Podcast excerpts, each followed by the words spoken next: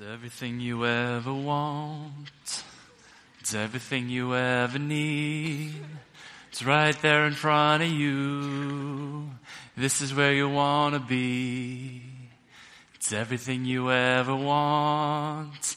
It's everything you ever need. It's right there in front of you. This is where you want to be. You guys heard that song before? Yeah? Song called The Greatest Show. It's from a movie that's called The Greatest Showman. And my family really enjoyed that movie this summer. And what I really enjoyed about it, I have no idea how true it is, but there was a story of a man, P.T. Barnum, who spent the entire movie trying to figure out what it was that he wanted. And he looked thing after thing after thing, thinking that it was going to give him that thing that he wanted. And not until the very end of the movie, when he was sitting in his final seat, did he finally understand the thing that he truly had wanted. And that for us is our question today. What do you want? It's a very simple question, but I think it can be a very penetrating question. I read a book recently called You Are What You Love by a guy named James K.A. Smith. And he said that this is the fundamental question. And so I'm going to read you a small excerpt from this book because he says it's so much better than I could ever dream of saying it. And he starts on page one with that question. He says, What do you want? That is the question. It is the first and last and most fundamental question of Christian discipleship. In the Gospel of John, it is the first question Jesus poses to those who would follow him. When two would be disciples who are caught up in John the Baptist enthusiasm begin to follow Jesus, he wheels around on them and pointedly asks, What do you want? It's that question that is buried under almost every other question Jesus asks of each of us. Will you come and follow me? Is another version of what do you want? Jesus doesn't encounter Matthew and John or you and me and ask, What do you know? He doesn't even ask, What do you believe? He asks, What do you want? This is the most incisive, piercing question Jesus can ask of us precisely because we are what we want. Our wants and longings and desires are at the core of our identity, the wellspring from which our actions and behaviors flow. Our wants reverberate from our heart, the epicenter of the human person. Thus, Scripture counsels, above all else, guard your heart, for everything you do flows from it. Discipleship, we might say, is a way to curate your heart, to be attentive to and intentional about what you love. So, discipleship is more a matter of hungering and thirsting than of knowing and believing. Jesus' command to follow him is a command to align our loves and our longings with his, to want what God wants, to desire what God desires, and to hunger and thirst after God and crave a world where he is all in all. So, our question this morning is what do you want? And I've provided a small blank there right under your notes because I would really like you to answer that question right now. I want you to take a moment, and I promise I will not sing anymore while you do it. And I want you to write down that thing that you want more than you want anything else. Now, to this point, I only have heard of one response. It was from a very small girl, and she wrote it was a puppy. Okay? But I don't care what your answer is because I'm not going to know it. Just be honest. What, write down what do you want?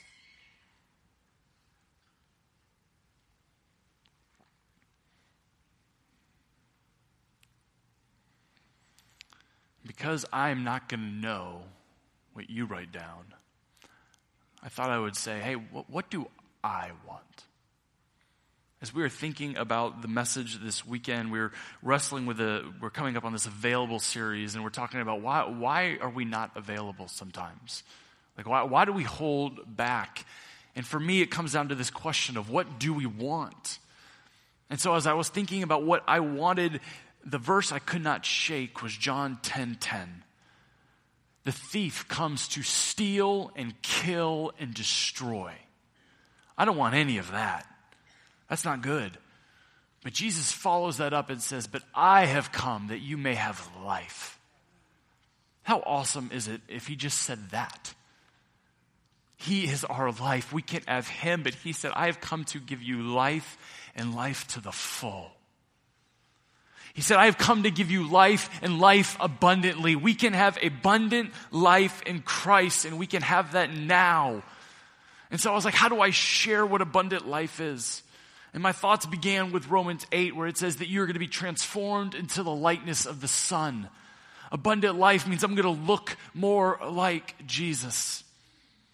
Ephesians 1 3 says that I, in Christ, have every spiritual blessing, that I am rich in Him, that He wants to lavishly pour out good gifts to His children, as it says in the book of James. I thought about Paul's words in Philippians 3 that I want to know Christ. I want to know him in the power of his resurrection, and I want to know him in such a way that everything else in this world becomes rubbish, becomes trash. And then I settled on Galatians chapter 5. Because when I hear the word abundant, I think about Thanksgiving for some reason. I think about having a table that just has too much goodness on it. And I think about the fruit of the Spirit.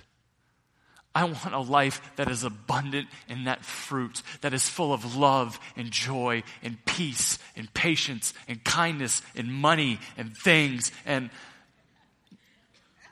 No.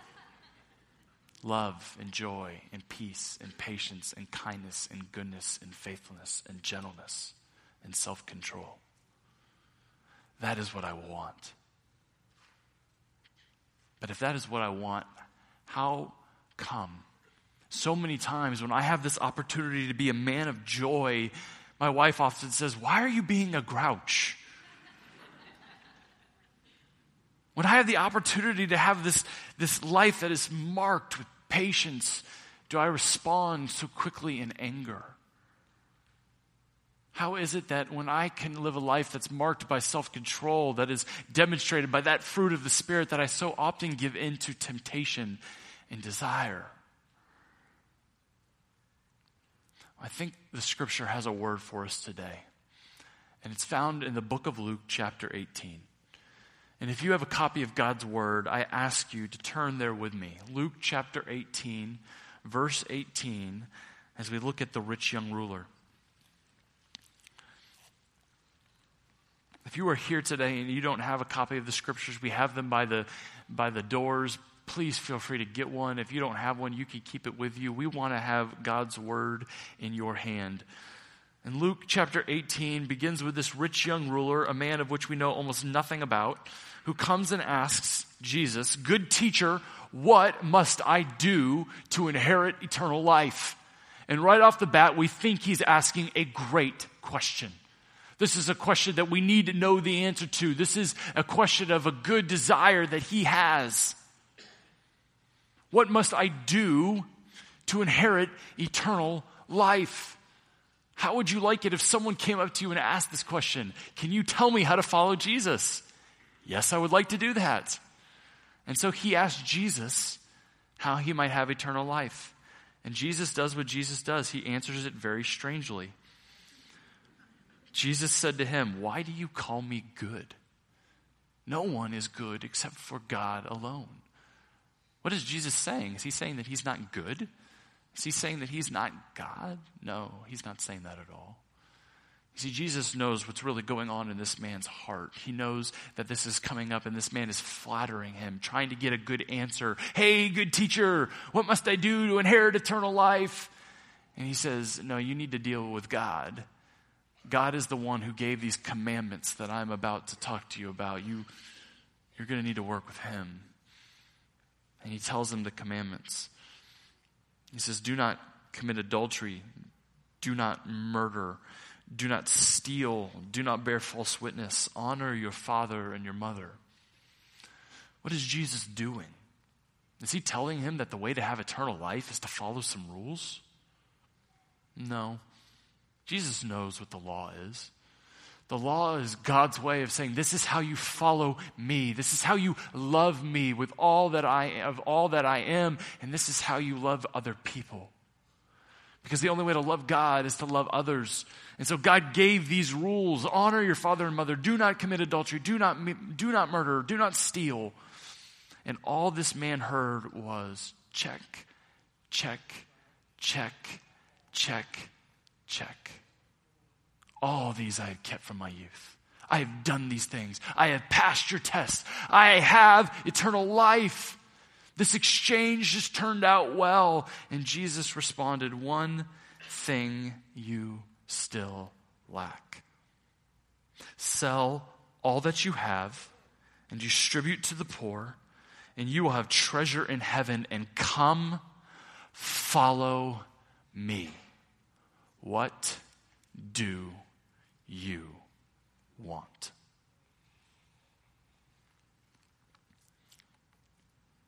But when he heard these things, he became very sad, for he was extremely rich. Jesus, seeing that he had become sad, said, How difficult is it for those who have had wealth to enter into the kingdom of God? For it is easier for a camel to go through the eye of a needle rather than for a rich person to enter the kingdom of God. What has happened with this man who came up and asked a question but turned away sad? What was true in this man's life was what, that he, what he thought he wanted and what he really wanted were two different things. He went up to Jesus and said, What must I do to inherit eternal life? It's what he thought he wanted. It's what he thought he should wanted. It was the Sunday school answer that he knew how to give.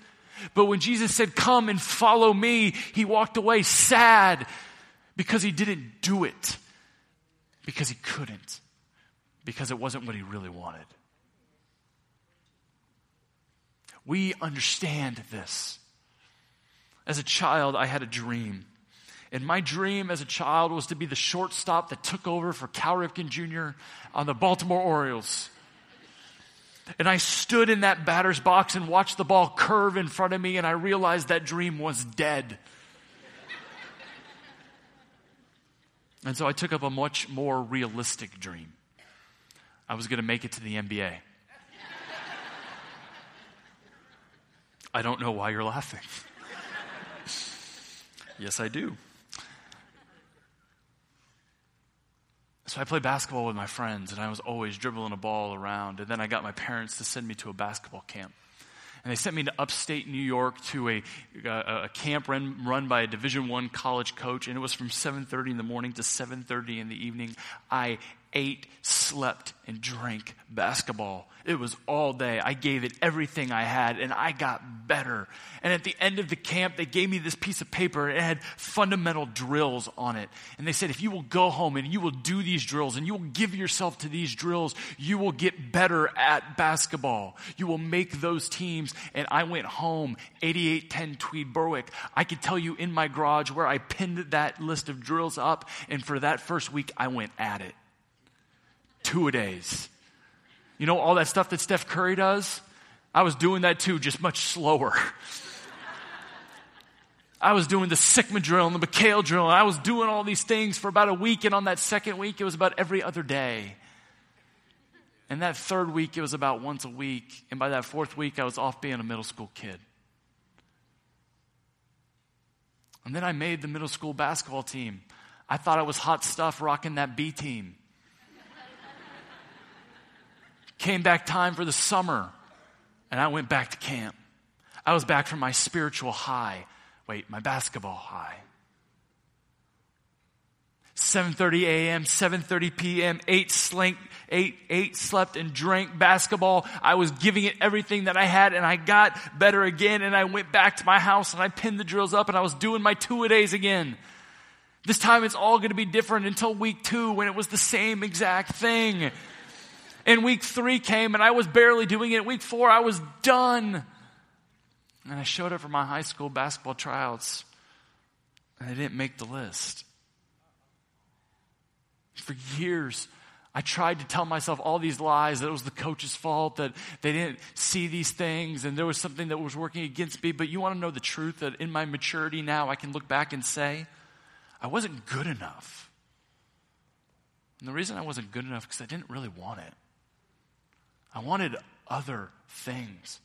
The habits and the practices of my life told me what I really wanted. And so, what you wrote on your sheet, what you really want, do your habits, your habits and your practices, do they speak that to you? For this man, they didn't.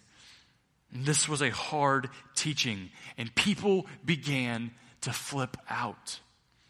One other thing before we move on about this passage, you might be here saying, looking at this and going, Well, I've done this. I have, I have loved the Lord my God with all my heart, my soul, my strength, and my mind, and I have loved my neighbor as myself. And that whole money thing, I don't have any. You tell me to sell it all, you can have my Xbox. That's what I got. Because it's not just talking about money. You see, what Jesus is asking for is that one thing that you are willing to put in front of Him. And He wants to know when He says, Is there, when there is one thing that you still lack, are you willing to sell that and put it behind you so that you may come and follow Him? Sometimes that one thing is something that's sinful. It might be that we need to leave behind our sexual addiction or our substance abuse, our pursuit of power to follow God. In fact, there was a great church father by the name of Augustine who wrote in his book, Give me purity and give me chastity, but not yet. And we can look at those things and we might be able to come to a place really quickly where we say, yeah, you know what, I can, I know I need to set those things aside so that I can follow God. But there's a whole nother segment of the good things that God gives us those talents, those treasures, those gifts and abilities that He has lavished upon us because He gives good gifts to His children. So many times they become our treasure.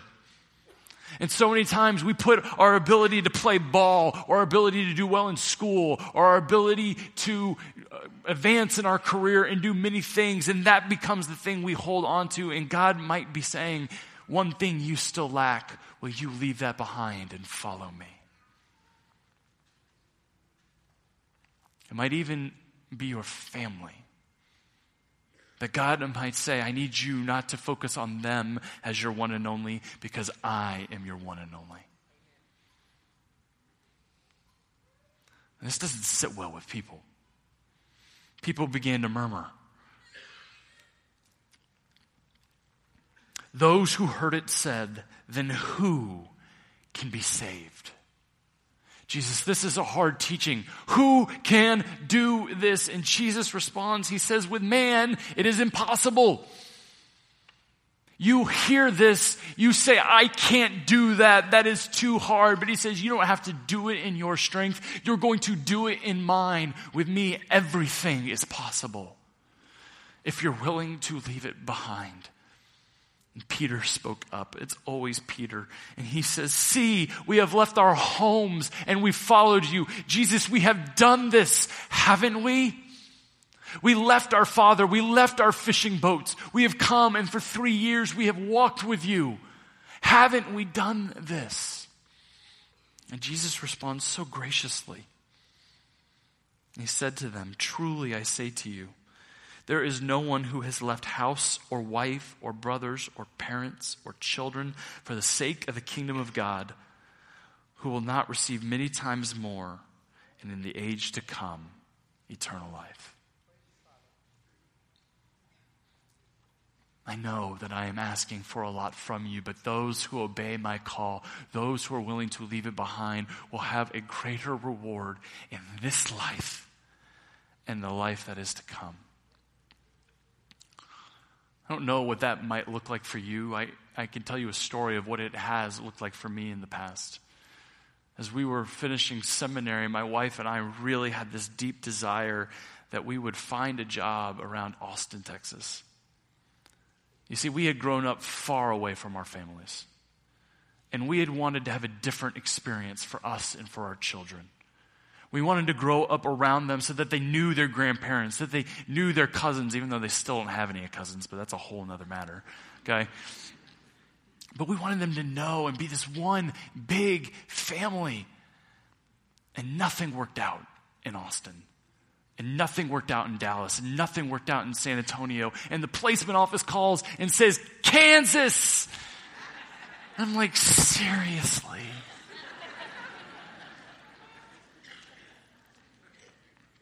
And so my wife and I left our mother and our father, and we left our brother and our sister, and we came up here, and this has become home. And for 12 years, we have served the Lord here, leaving behind family. Do we still love them? Absolutely. Do we still see them? Of course. But God had a different plan for us. And I want to tell you, it was better on this side whether we had, than whether we would have stayed. So here's my question What do you really want? Not what do you think you should want, not what sounds really nice to put on your paper. What do you really want? In your heart of hearts, what is that thing that you are willing to sacrifice it all?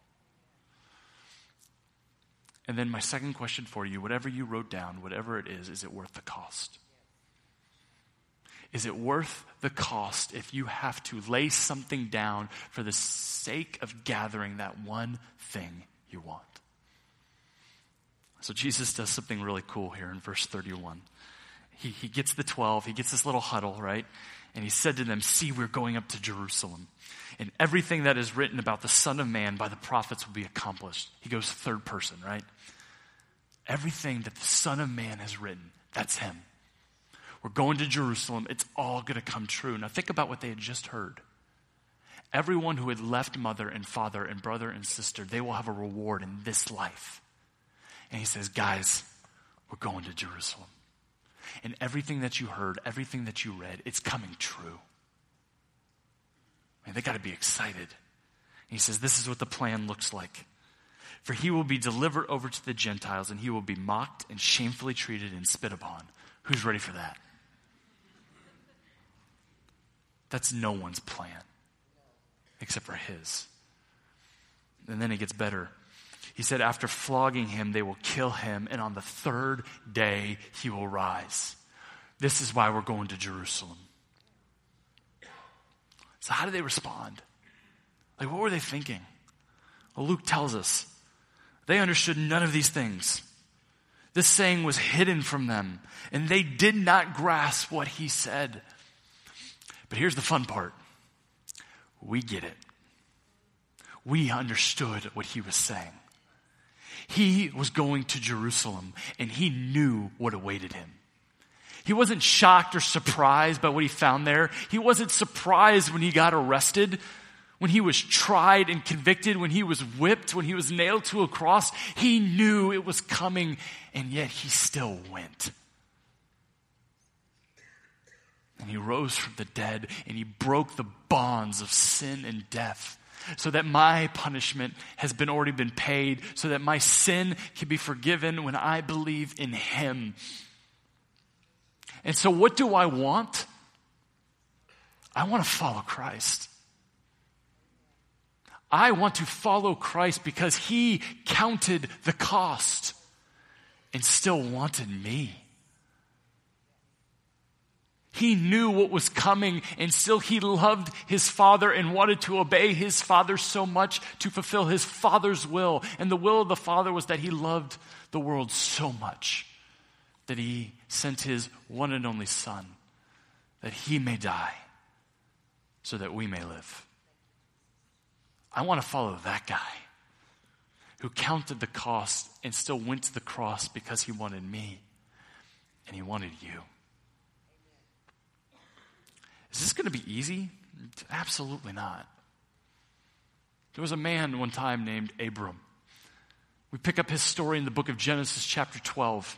And in Genesis chapter 12, God comes to Abram and says, Abram, I need you to leave everything that's comfortable.